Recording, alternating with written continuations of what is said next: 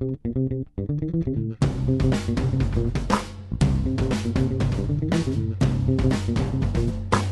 right, this is Gary Parrish from CBS Sports, and this is the Eye on College Basketball podcast. I got Matt Norlander with me. I got Sam Vecenie with me. It is now Friday, uh, February 12th, at least on the uh, East Coast. It's just barely Friday, February 12th, approaching 1 a.m. Eastern. So it's Friday for Norlander and I. It is still Thursday uh, for Sam Vecenie, and it's been, I don't know if a busy day in college basketball the night we just watched, but certainly a, uh, a notable night because we saw uh, Oregon uh, go to Cal and lose. We saw Iowa go to Indiana and lose. And while those uh, results will get labeled as quote upsets by some people, the truth is uh, it was more of following a pattern of what we've already seen uh, much of this season, which is uh, even the teams with fours next to their name or 11s next to their name, even when they go on the road and play, quote, unranked teams, if those unranked teams are still quality opponents, like Cal, like Indiana, talented rosters like Cal, like Indiana, uh, you're at risk to lose. And so um, I imagine some casual observers were probably surprised that, you know, top five Iowa lost and top 15 Oregon lost. But I can't imagine, Sam, you were too surprised by these results. No, I mean, uh, results wise, no, I was not surprised. I was a little bit surprised that Cal beat Oregon by 20. Right. But I mean, again, these two teams, Cal and Indiana, were both favored by Vegas. I mean, I think that Cal was like a two point favorite and Indiana was a three, three and a half point favorite against Iowa. So it's not a surprise that Indiana defeated Iowa. I'll let Matt talk a little bit more about that game. But uh, Oregon and Cal was a little bit of a surprise because Cal just jumped all over them to start that game. I mean, I think it was 29 to 9, like midway through the uh, first half. And uh, I don't know if it was maybe that bump that teams get sometimes whenever they get a senior leader back. Like uh, Cal got Ty Wallace back in sure. that game and he came off the bench and you know it was a thing where they didn't know if he was going to go like until an hour before the game or something so maybe you got that emotional bump and you know they just came out and smothered Oregon defensively. I mean, Jaylen Brown was really good defensively in that game for a freshman. Anyone that tried to drive on him was just swallowed up by Slash, by uh, his length and by his athleticism. It was really, really impressive to watch. Um, eh, Oregon, though, I mean, they're still fine. I still think they're the favorite in the uh, you know Pac-12 going forward. Cal, uh, this this helps them, I think, but it doesn't necessarily you know cure their ills. This is a team that's still one and eight on the road. Uh, their only win this season on the road slash away from Haas Pavilion is uh, an overtime victory over a Wyoming team that is 172nd in KenPom right now. Um, so it's Cal. This win looks really nice, and I mean, anytime you can go out and beat the 11th ranked team in the country by 20 points, you're obviously going to take that. But uh, this is no uh, no resume breaking victory for them. They need to go out and they need to find a way to win on the road. I mean, their road trip uh, in the Washington schools next week. They get Washington followed by Washington State. They need to I think, win both of those games. I mean, Washington State isn't going to look particularly good on a resume beating them. Washington would, I think, Was- going to Washington and winning. That's a talented team, even though they're probably not quite a tournament team. That would at least look good. If they can win both those games, though, it would be great for their resume. And I think that honestly, it would probably hold a little bit more weight than even this one would. Norlander switching gears over to Indiana, Iowa. Uh, Indiana was up 16 in the first half. Iowa made it close, but ultimately Indiana wins 85 78, despite Yogi not playing well. If you'd have talked to me before the game, I'd have said they're really going to need Yogi to play like a you know senior star, you know, primary playmaker. And yet, I think he was two of 12 from the field. And, and uh, Indiana got a lot from its bench and they win. It was funny, the, uh, uh you know, people some people like they just wait to like uh, uh, they can't wait for the result of a game to come in uh, that fits whatever point they've been wanting to make for however long and and tweet it immediately. So as soon as iowa lost because i have iowa ranked number one in the top 25 and one somebody said ah Parrish you had them overrated and so on and so forth and that was always dumb. They didn't belong in the top five much less number one and so on and so forth. And to that person i would just say this um, literally no team in the country, no team in the country would be favored to win a game at Indiana. None. I don't Villanova, Virginia, North Carolina, everybody would be an underdog at Indiana, just like Iowa was an underdog at Indiana. So listen, eh, not if you're Iowa, you want to win the game, not lose the game. But there's in this particular year, you know, Kentucky and Karl-Anthony Towns don't exist. Duke and Jahlil Okafor don't exist. Wisconsin, Frank Kaminsky don't exist. Uh, that Indiana team, though unranked, is just good enough that they would. And, please, if there's an odds maker out there uh, listening who who wants to correct me, if I'm wrong, please correct me. But uh, according to the numbers I'm looking at, considering Iowa is still top three in KenPom, uh, I, and, and they were a three point underdog in the game. I don't think there's any team in America that would be favored at Assembly Hall, and it just sort of speaks to the um, the the lack of of I guess separation between the top of the rankings and and every and you know any other quality team in this particular season. Norlander, what do you make of all that? I got a few thoughts. Sounds like me just trying to make excuses, doesn't it? no, no, that's you. You raise a good point, and I think you're correct. Uh, I don't think anyone heading into Thursday would have been favored at IU. As a quick aside, I, I want to set this uh, and put it out there just in case it happens. So this is this podcast is being recorded.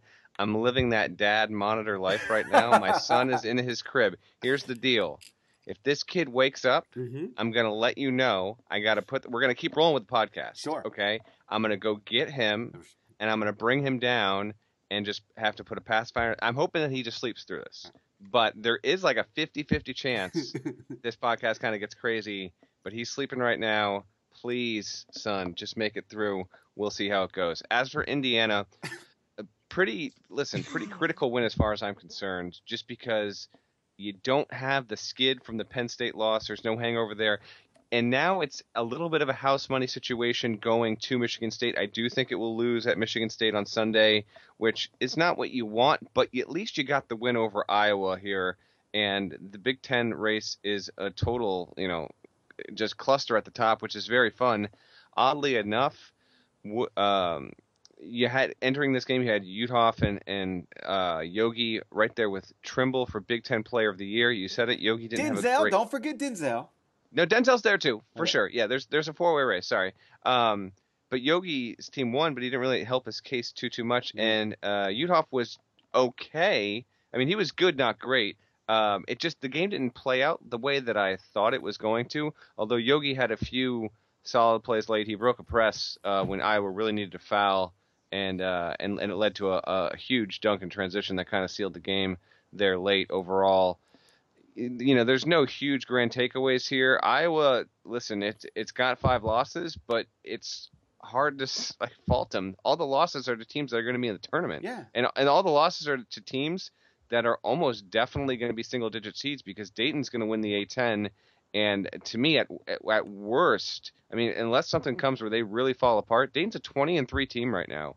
Uh, they're going to be a, a, seven seed at worst. Notre Dame is getting better and better. Top 30 KenPom team. Iowa State, Maryland, Indiana are all the losses. So Iowa, as GP has made the case recently, clearly in putting them number one in his, in his top 25 and one. The overall resume and its quality of losses are as good as anyone else's now. As more pile up, obviously it doesn't look as good. There's not really a lot of fault here, and this was by far the toughest game remaining on the schedule for Iowa. I would think it'll probably maybe lose one more the road games are at Penn State, should win it.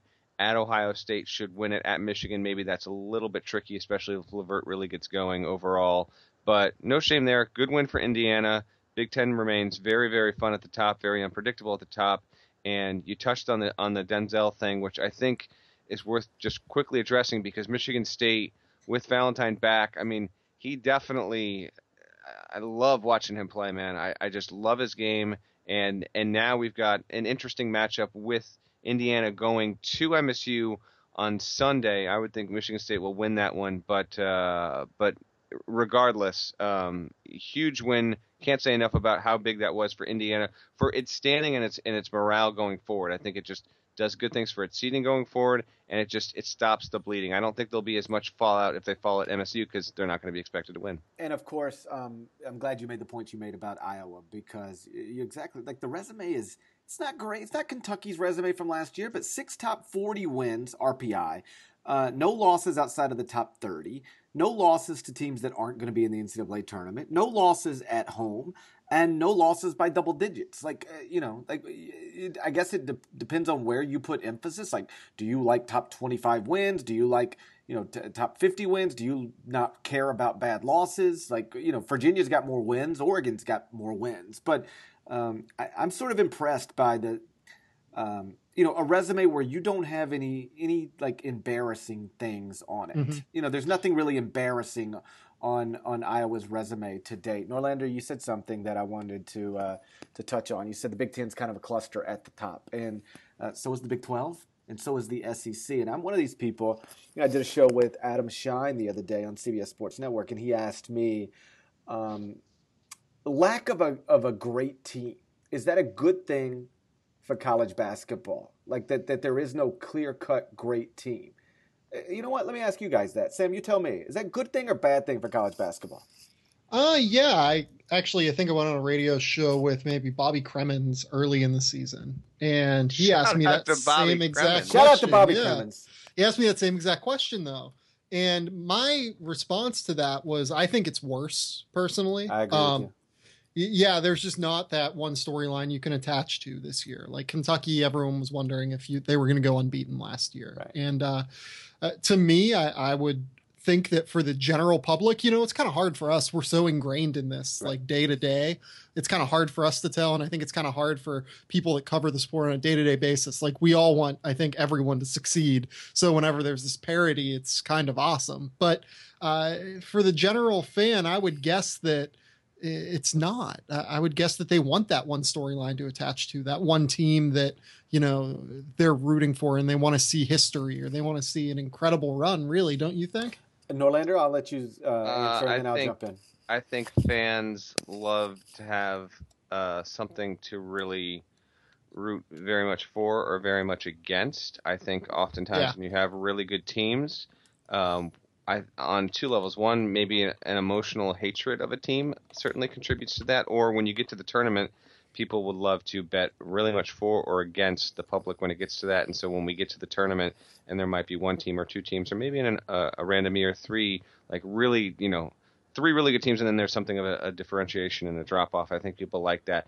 Me, I get that totally, and I would agree that the sport is better for that. But my two spin-off thoughts from that are one, overall, like people are still going to really hate Duke, and they're still going to really hate Kentucky, regardless of their record, and when they're in the tournament. So there is still going to be sort of a visceral reaction to those programs, regardless if they're not having completely dominant seasons. So I still think an element of that exists. And two, I just personally, and I think I mentioned this on a couple podcasts back, but I I love what is happening with the season just because it's it's getting ridiculous. I understand how it can hurt college basketball in some ways, but I will also say on multiple networks we've had situations this year where ratings have been pretty healthy. So it's and I understand those are just rate, you know game by game, really good game basis, and it's sort of similar to what's going on with the NBA where the ratings suck unless the Warriors are involved pretty much. So there's just there are only a few different factors that are really drawing people in, but the fact that Buddy Hield is becoming a household name and is just being flat out ridiculous and is becoming a Steph Curry of college, I think that helps as well. But generally speaking, yes, I agree. It helps on a year to year basis when college basketball clearly has one, two, or three teams that can be set up as predominant favorites entering into the tournament because I think those grand narratives heading in do help sell the sport a little bit better than what we're going to have this year when it's just going to be just balls out unpredictability, which personally Hashtag balls out. yeah, personally, I th- I think I prefer that. Um, I think you guys are both right. And last year was a perfect example of that. Like last year was really like a perfect storm. I mean, you had uh, the big brands, Duke and Kentucky, right there at the top of the rankings, basically all year long. Like what draws people in? College players who you're familiar with, big brands, and NBA draft picks, right? That, that's what that's what draws your casual fans in. Yeah. Last year we had all of that. You had the big brands, Duke and, and Kentucky. You had college basketball players people were familiar with, Frank Kaminsky. You had the lottery picks on the big brands that were at the top of the rankings. Karl-Anthony Towns, Jahlil Okafor, um, Tyus Jones, Justice Winslow, so on and so forth. Kaminsky, you could argue, was like the most well-known player, and he was in the Final Four. Right. Uh, like, yeah, last year, like, it checked every box in terms of, like, drawing in casual observers. And Kentucky going for perfection. Like, that's a story. The, the way I always sort of always describe it is, like, if you were trying to, if you were a producer for Pardon the Interruption and you wanted to, to talk about college basketball, you wanted to do a, a, have a college basketball topic. Well, like last year, it was easy, right? You could talk about Kentucky, you could talk about Towns Okafor, like, you could go a lot of different directions. Like, what would be the Pardon the Interruption uh, topic in this particular year for most of this season. Like, who knows? I don't even know if you can get the one. And so, I do think when you're trying to bring in, and Sam made a good point. We we we're going to be involved no matter what. Like, this is what we do for a living. So, like, um, you know, we we tend to think everything is bigger than it probably is to ca- to a casual fan. In fact, I think sometimes college basketball is similar to Major League Baseball in this way. Um, if you don't follow Major League Baseball, you don't know what's going on in Major League Baseball. Like you don't just stumble into Major League Baseball anymore. Like you stumble into the NFL. Like it's almost impossible to not know what's going on in the NFL in some level if you follow sports at all. It is almost impossible to not bump into some NBA stuff, whether it's Golden State or LeBron or Kevin or Kobe. Um, if you follow sports at all, you can follow sports and be completely oblivious to Major League Baseball. Um, to what's going on in, in you know division to division, market to market. But in the markets where it matters, it matters intensely. Um, I think college basketball is a lot like that. Like you can be a sports fan and not really know what's going on in college basketball on a year to year basis unless there's a huge story. But in the markets where it matters, it matters. Um, it, it, matters to, to an incredible level. So yeah, I think the that, sport that I think is most like that is actually hockey uh, hockey like in Pittsburgh is insane. Right. Hockey even in Los Angeles out here is like fine. Right. I mean the Kings won the Stanley Cup like what a year ago, 2 years ago and it's fine. Right. You know what I mean? But in like Pittsburgh they get like constant 40 50 ratings for playoff games. Sure. Like so, it, it's it's absolutely like a matters what matters. Yeah. So like in college basketball, like where it matters, it matters. But beyond that, you have to have a big, big story like Kentucky going undefeated uh, to bring in casual observers. Um, so so I prefer that. Every time somebody asks, yeah, give me Kentucky going for an undefeated season because that's going to be the largest audience. It's going to create the largest audience you could possibly get.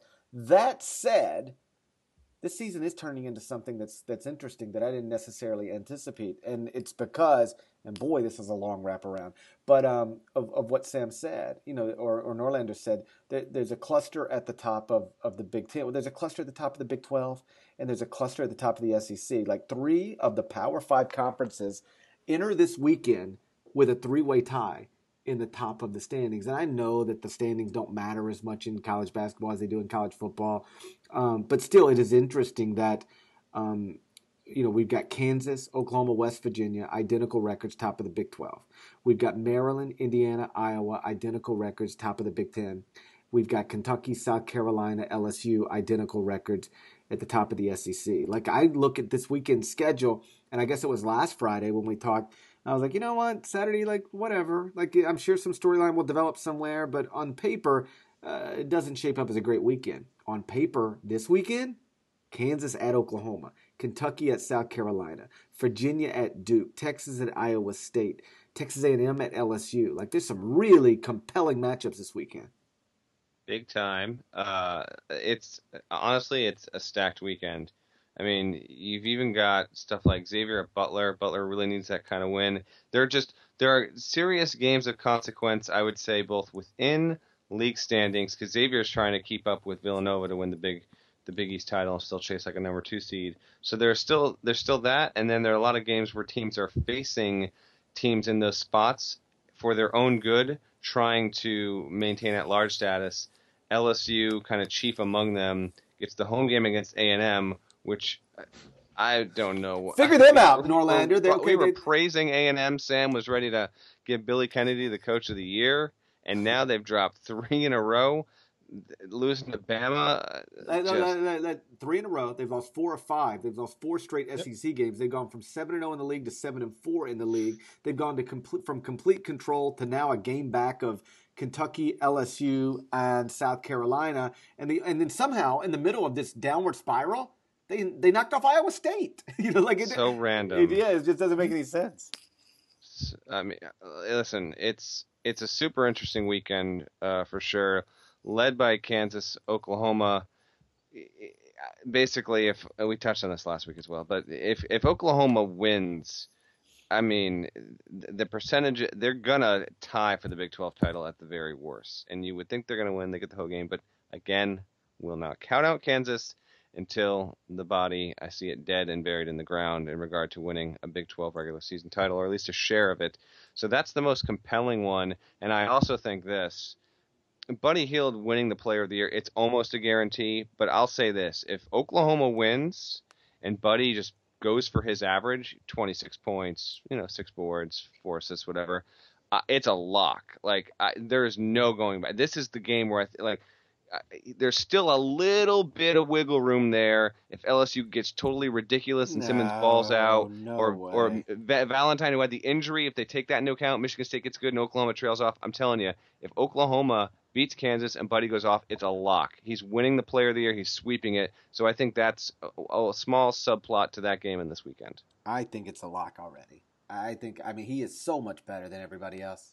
I know, but like it's not a lock if he if they lose and he goes for 13 points as his worst game of the year, and Denzel Valentine against Indiana goes for 37 points. Like it's not going to be a lock. If some That's dummy unlike- out there is going to let one thirty fifth of a season change the the the player of the year race that much, then it's a dummy.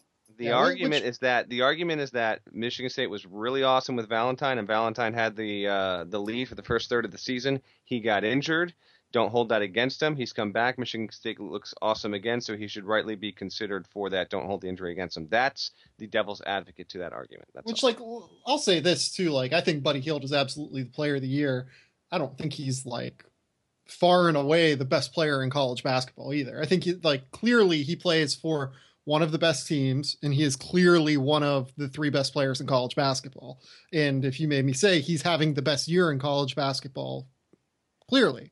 But uh, like Denzel Valentine and Kris Dunn are both really, really good basketball players. Ben Simmons is a really, really good basketball player. I would call all four of those guys on the same tier, but you know, Buddy is probably just a small step ahead of them right now. And you know, narrative wise, I understand why Buddy Hield should win the Player of the Year award. I'm mm-hmm. not saying he shouldn't win it. Um, but it's not like Buddy Hield is like this god among Buddy college Hield, basketball players. Buddy Hield like, is a god. Buddy Hield is a god. Take that back. I love like I love Buddy Hield. I wrote the like first major feature about him this year. I mean, I wrote it back in August before this year. I love Buddy Hield. Sounds, but sounds to me sounds to me like you're turning on Buddy Hield. I'm not turning on him. I have him like in like the top eight of my of my uh, big board now. Like I I've been high on Buddy Hield since before it was cool to be high on Buddy Hield. He's averaging 26 points for a number one seed. He got 46 at Allen Fieldhouse. Just hit a game winner against Texas. He's doing a 50, 50, and 90 season. He's your player of the year. And right now, I'm not saying it can't get close. Right now, it is not close. Yeah, I think, like I said, I think he is a step above for all of the reasons that you said, but I don't think that it's like – he is this god that is so much higher on a pedestal compared to every other good player in college basketball. Like nope. Ben Simmons is like top 20 scoring nationally, top 5 rebounding nationally, and that's like not even the best part of his game. Like he's his best best part of his game is getting everyone else involved in the offense. It's uh, like, one quick yeah, go ahead. Uh, Norlander. I just, one Norlander real quick, true or false? What? Buddy Hield's a god. hey man, you're talking you're talking to the only national pundit who picked Buddy Hield to win player of the year back yeah. in the preseason.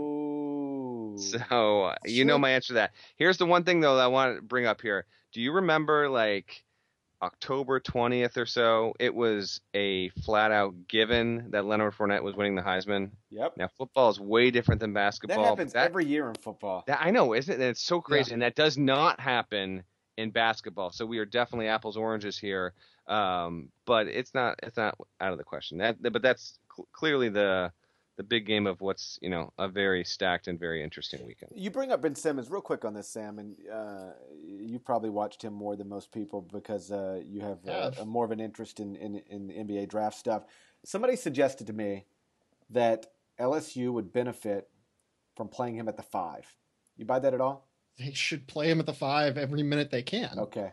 And I mean, a lot of the times they do actually. Like I think that uh, most of the time, if you look, he's guarding the biggest guy on the court. Like it's either him or Craig Victor, and a lot of the time it's him. Well, that was the argument that this person made to me was uh, get Craig Victor off the court, play Ben Simmons at the five. Yeah, I, I don't think that that's a bad idea. Match like situationally, um what what Simmons is really good at is he's really good at exploiting different matchups and I mean I'm all for playing small if you can kind of swing it defensively. And with Simmons on the floor, the big thing with them is, and the big thing that Victor does that Simmons doesn't do uh, really well right now, partially because I mean he has the talent to do it, but he just doesn't do it yet. Is switch screens. Victor switches screens pretty well. Uh, Simmons doesn't really do that yet. He, he's just, I, I want to say he's almost like kind of a careless defender that stands straight up a lot of the time when he's engaged. And like at the end of the games, though, I, I think that he is a pretty good defender. And I think that you could swing that late. And the better matchups you can get, uh, the better I think that you are basically. Like if you could run out of Simmons, Hornsby, Quarterman, Blakeney, and then one of like Gray or Patterson, Patterson, right? lineup. Yeah, I, I think that that might be your best bet. Um, it's interesting. I'm looking at the KenPom, you know, where they have the uh, most used lineups over the past five games part, mm-hmm. and it's got Ben Simmons playing point guard uh, 91% of the time. Yeah, it's like an algorithm or whatever Yeah, yeah, that yeah, he runs in. Um, It's just sort of interesting. as- Like he really is. I hate it when people say, "Oh yeah, there's this prospect and he can play four positions, or he can play, you know, he can guard all five spots." Like Ben Simmons is one of those unique talents that could maybe play five. I, I don't know about five, but could play four positions. well, Maybe- the, maybe thing with. Simmons is he can't guard five positions Right. yet 'cause he can't really even guard one position yet. right. Um, the in, the interesting comp for Simmons in that regard is kind of a Draymond Green kind of center, right? Like a six foot seven. I mean, Simmons is even bigger; he's six foot nine, but Yeah. like an undersized center who can switch a bunch of screens and at least rebound the ball well inside, even if he's not going to protect the rim super well. Um, you can make that work though, for sure. I think if you can keep penetration at a minimum, but the problem is that uh, LSU struggles with that right now. So I would probably do that at the end of games, uh, just because I, I don't think that they can defend all that well to begin with. But uh, yeah, I know I like that idea a lot. Norlander, um, one of the things I noticed earlier tonight when we were just sort of tearing through things, and I guess Cal's win made me uh, look at it, was that if you go look at Jerry Palm's bracketology, and you should, um, he's got California, Kentucky, and Duke all right there, like in that seven, eight, nine range. And we could be headed for a situation where you're a one seed or you're a two seed. And you've a little bit like Wichita State did a few years ago. And you've worked all year and you've had this unbelievable season. And then you look up in the round of 32 and you are playing a California team that's got, Lottery picks. yeah, multiple. Kentucky, yeah. yeah, multiple lottery picks. A Duke team that probably isn't as talented as those two, um, but still like got Brandon Mhm. Ingram on the. I mean, maybe uh, would you? Uh, okay, let, us Duke is more talented than Cal. I think. Okay, so how many first round draft picks on Duke's team? two. Brandon and Grayson.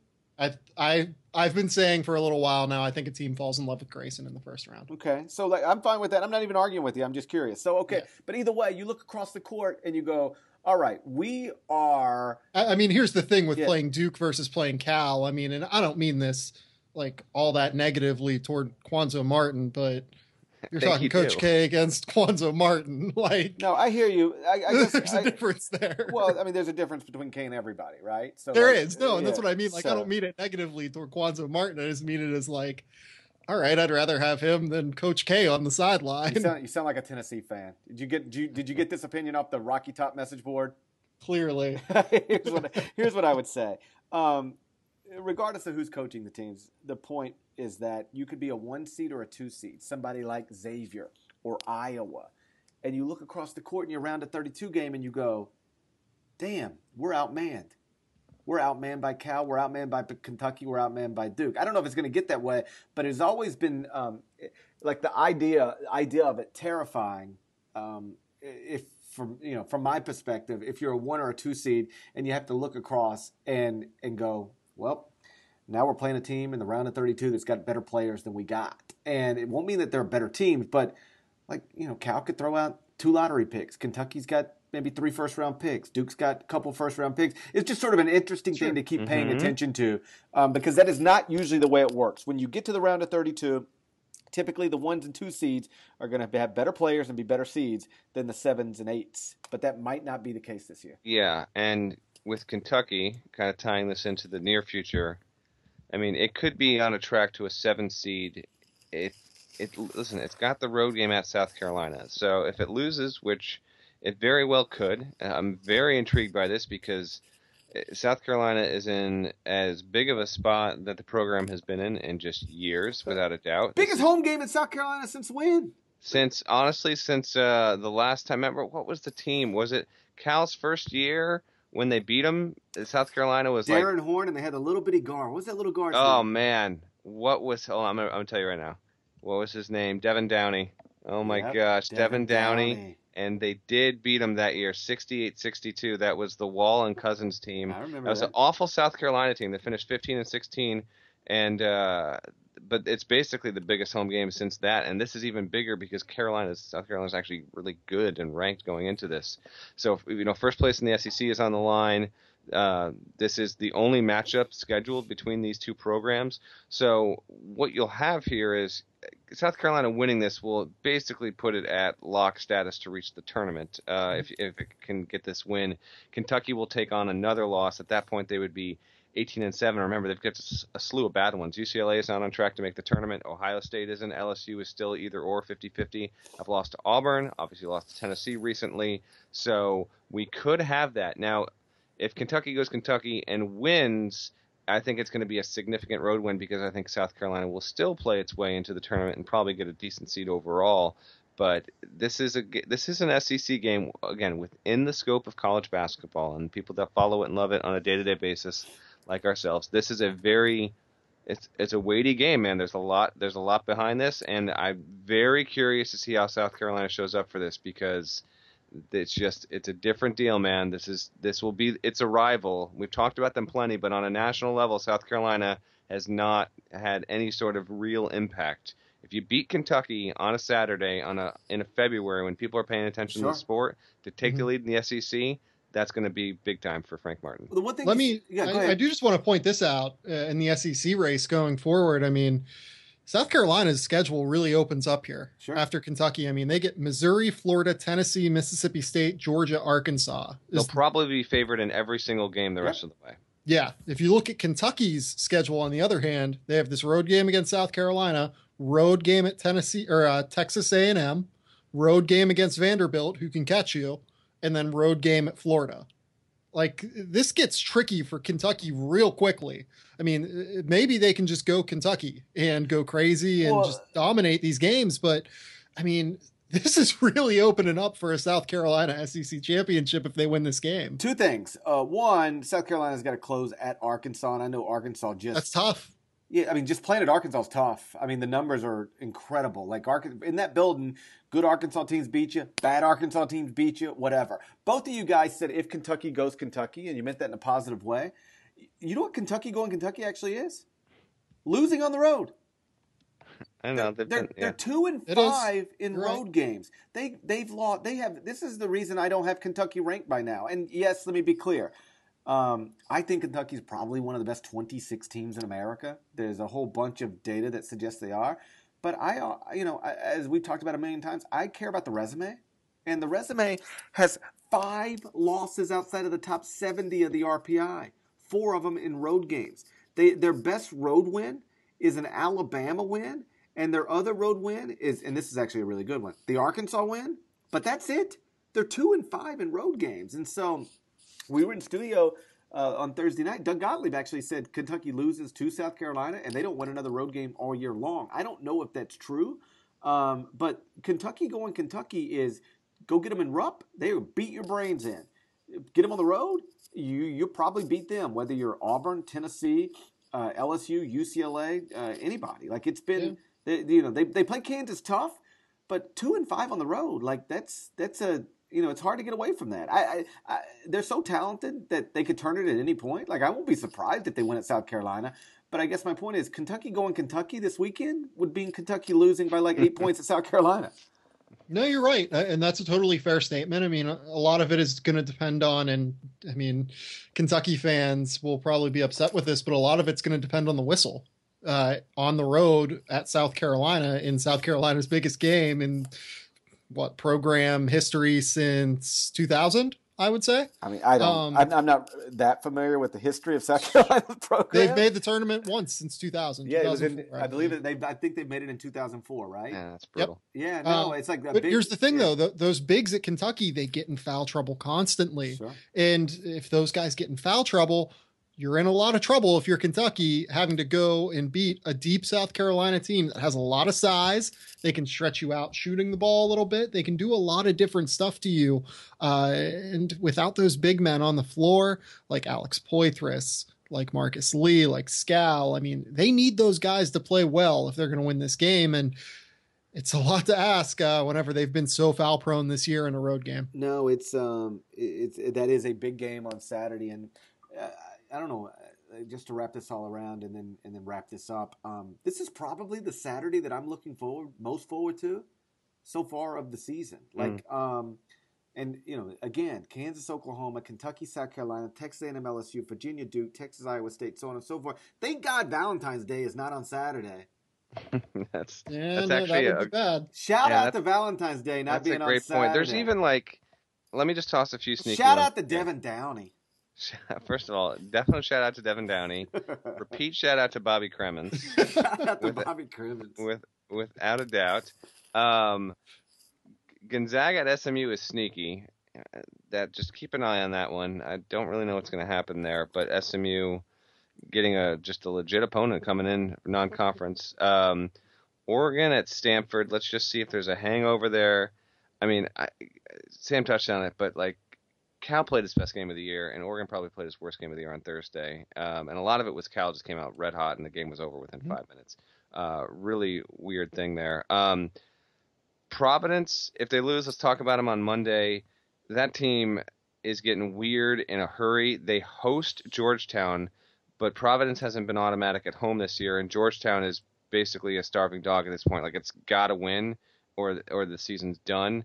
Um, no pun intended there. So that one's just a weird one just to keep an eye on. Saturday's got a litany of really really interesting things, and then Valentine's Day Sunday it's a little slow, but let's just keep an eye. Let's give a little Pac-12 love here because of the top, you know how tangled it is. Um, UCLA might have its season on the line this weekend with roadies at the Arizona schools. If it wins both of those, which I don't think it will, but if it does, it totally flips things for UCLA. It'll have the weirdest resume in the country. And then USC at Arizona is on Sunday. It would expect Arizona to win that, but if USC does win that, it'll be similar to the other USC, South Carolina, and that I think will really have some national attention on Andy Enfield's team uh, if it's able to. It should aim for a split there, Friday, Sunday, Arizona State, Arizona, but this, the Sunday one's a big one. So lo- just loaded. Awesome weekend. We'll have so much to talk about on Monday. Awesome weekend. We will have a lot to talk about on Monday. I want you guys to enjoy your Saturdays. I want you guys to enjoy your Valentine's days. And shout out to Devin Downey. Let's go to out- sleep. It is Shout so out to my late. son for sleeping through this. That Yeah, was shout out to little Norlander for sleeping through this. I'm so tired. It's been a long day. I went Dude, to I actually you did a good job. Hold on, you did a good job tonight on the. I did watch Inside College Basketball with you, Dana, and and Doug. You did a good job. Very Rare sweet to say Thursday, and then you got to. First of all, I'm I exhausted right now. I, I saw. I'm so tired. I, I I went the Yeezy season today. okay. Oh no, you know what? Yeah, hold on. Let's let's let's let's just get. we a should talk about here. this. Hold on. real quick here. Um, cause, cause one, you one up me because I, I went to my first of all, I'm not a huge Bruce Springsteen fan, but I did have to I do the right that, too, passage. right? I saw Bruce Wednesday night in Hartford. I'm a white sports writer in my 30s. There you go. You nailed it. Um, and it was a really, really good show. Like it was very good. He just, you know, there's a certain level of, of entertainers where they're just like straight up pros and a great, great show. Uh, and then you one up me and you start tweeting today that you're hanging out in Madison Square Garden with some sort of listening party with Kanye West. So what the hell was happening? Okay, so um, obviously his new album I think comes out. It's supposed to be released Tuesday, but he can release it whenever he wants because he's Jesus for crying out loud. But um, it's Fashion Week, and so I- don't think coincidentally he decided to release his new album um, during Fashion Week at the same time they were do, um, unveiling Yeezy Season Three, the Adidas line, right? And so most of these fashion shows, or wherever they are, I've never been to a fashion show. I'm from North Mississippi for crying out loud. But he decided to have his fashion show and uh, listen album listening party at Madison Square Garden. So they just put the tickets on sale like two weeks ago, right? And they sold it out in like ten minutes. And it was very vague. Like even as I was walking into the garden today, had no idea what to expect. Like, is Kanye going to perform?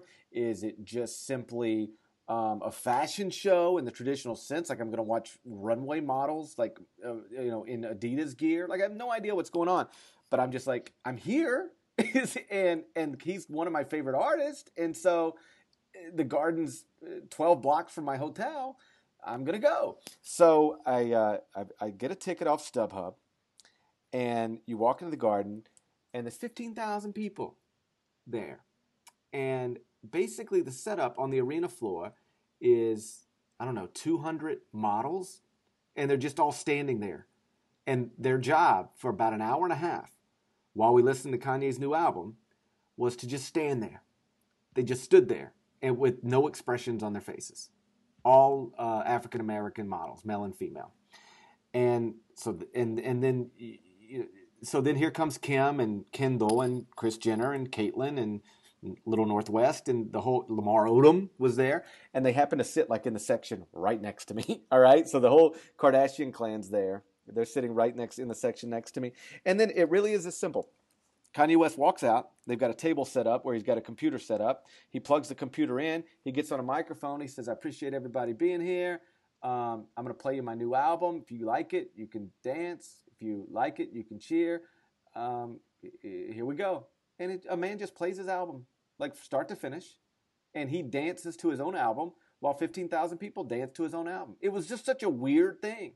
Like it would be like if, if you asked your if you asked your buddy, "Hey, come over. I got a new album. We ought to listen to it together." Except it was fifteen thousand buddies, and they came to the world's most famous arena, and you charged them one hundred fifty bucks a ticket to do it.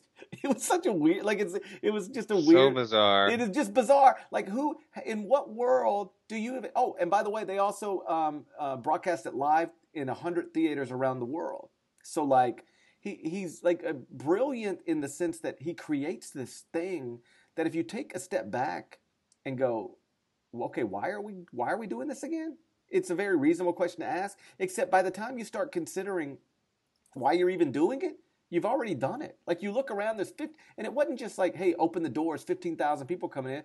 Like I paid, I paid 115 dollars for the ticket, and it's not like I want my money. It was great. It was. I mean, it's, it was a wild. like avant-garde exhibitionism, I guess. I don't know. It's it's really bizarre. Can I just get a review of the album? Like, what did you think of that? Here's the thing. Okay, so the album was um, in the garden. Like it was so loud.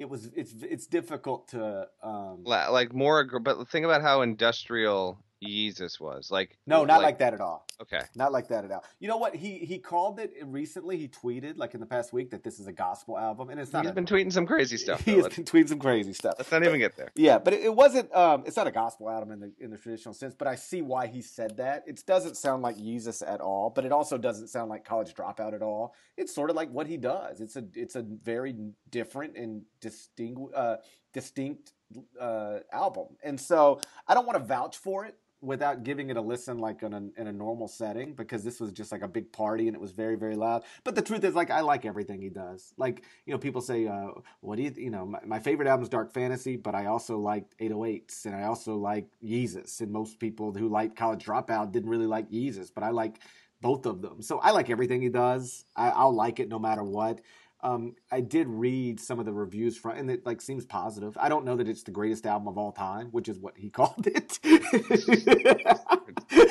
which I love. He just calls his album the greatest album of all time. Uh, but I, I'm it, it, The the reviews have been positive, and I, I uh, I'll, I'll, like it no matter what. It was a fun time. It's just a weird way to spend a Thursday afternoon. I'll put it that way. Just to, you know, you you look over and like there's like Kim and Kourtney and all them like right to your right, and Kanye and Pusha T and ASAP Rocky are right down there to your left. Jay Z was there.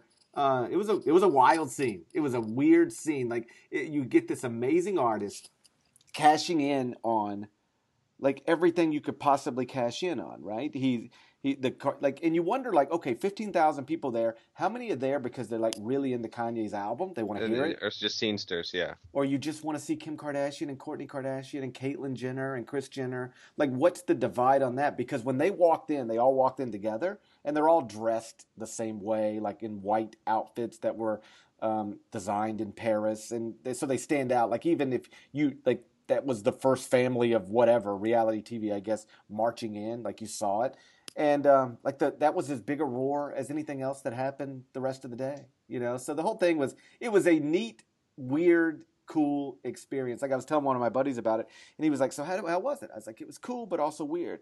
And he was like, "So what happened?" I said, "Well, like Kanye came out, and he plugged a computer in, and he played his new album." He's like, "And then what? Like sang along with it?" Nope. Well, like what did he do? Just like played his new album, and he like danced to it while everybody else was dancing to it. It was just weird. And that's the other thing. How? And he, it, this is like a perfect Kanye West story, but like the idea that you would even think it's reasonable to charge people 150 bucks to come You paid into hundred and fifty dollars to go to this. my ticket was like yeah like right around 150 yeah Oh like my- okay how do you even get the You paid hundred and fifty dollars to listen to an album that you're gonna pay for again, yes yeah. And just sit and just to stand in the same freaking arena with Kanye West and a bunch of models chilling down there in the center. yes. And it wasn't even a fashion show. Like not that i needed the fashion show. I couldn't care less about that. But it wasn't like and here's a model walking down a runway and here's another model in a new outfit. They just all stood there. They were just like they had a like a um you know how when they have the big american flag on a football field and there's a bunch of people underneath it? You know what i'm talking about. Okay, like it was like that, and then they pulled the they pulled the tarp off. It's not a tarp, but like think of it as a tarp on a baseball field. And then there's like 200 models dressed in in Yeezy gear, and they but they didn't model it. They just stood there with expressionless. It was like a it was it, was art. That's what he would tell you. It was art. So um, but like, how do you even get? How do you even come up with the idea? Okay, here's what we're gonna do.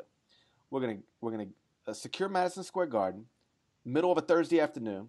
We're gonna turn this into a huge event. We're going to charge folks 150 bucks a ticket and we'll sell it out. Like, how's that even get in your head that that's even possible? And yet, and yet, not only like it happened, I was there, and and I don't get the sense that people were like Were you regretting. though? Was anybody really there? That's the question. it was it was just such What a are, weird. what are the odds you were the only person from Mississippi there? Oh, I think that's got to be pretty high. And here's the other thing that was also weird. I don't usually go to concerts, and I, I know this wasn't a concert concert in the traditional sense, but it was a it was a party, completely sober. I had to go straight from there to CBS Sports Network. So I, you know, I'm completely sober and in a suit. so, so I looked, I looked for, I was an old white guy in a suit, completely sober at this thing. So the whole thing was kind of crazy, but whatever. It was a good time. I'm glad I went. It was an I'm. I'm glad we actually put this on the podcast. This is a nice tail end. We've got to tease this on Twitter tomorrow. Uh, because this we- is my official review of the Yeezy Season 3 listening party at Madison Square Garden. awesome. Dig it. All right, we got to go to bed. I'm tired. Have fun, So- guys. I'll see you guys later. Only Remember, you can. here. You, yeah, yeah, I know, right? You're just getting ready to watch what? Like uh, uh, Stephen Colbert, right? But the rest of us have to go to uh, sleep. You can subscribe to the Eye on College Basketball Podcast on iTunes. Quickest way to get the latest episodes in your possession. So do that or don't do that. It doesn't make a difference to me. I got to go to sleep. Good night.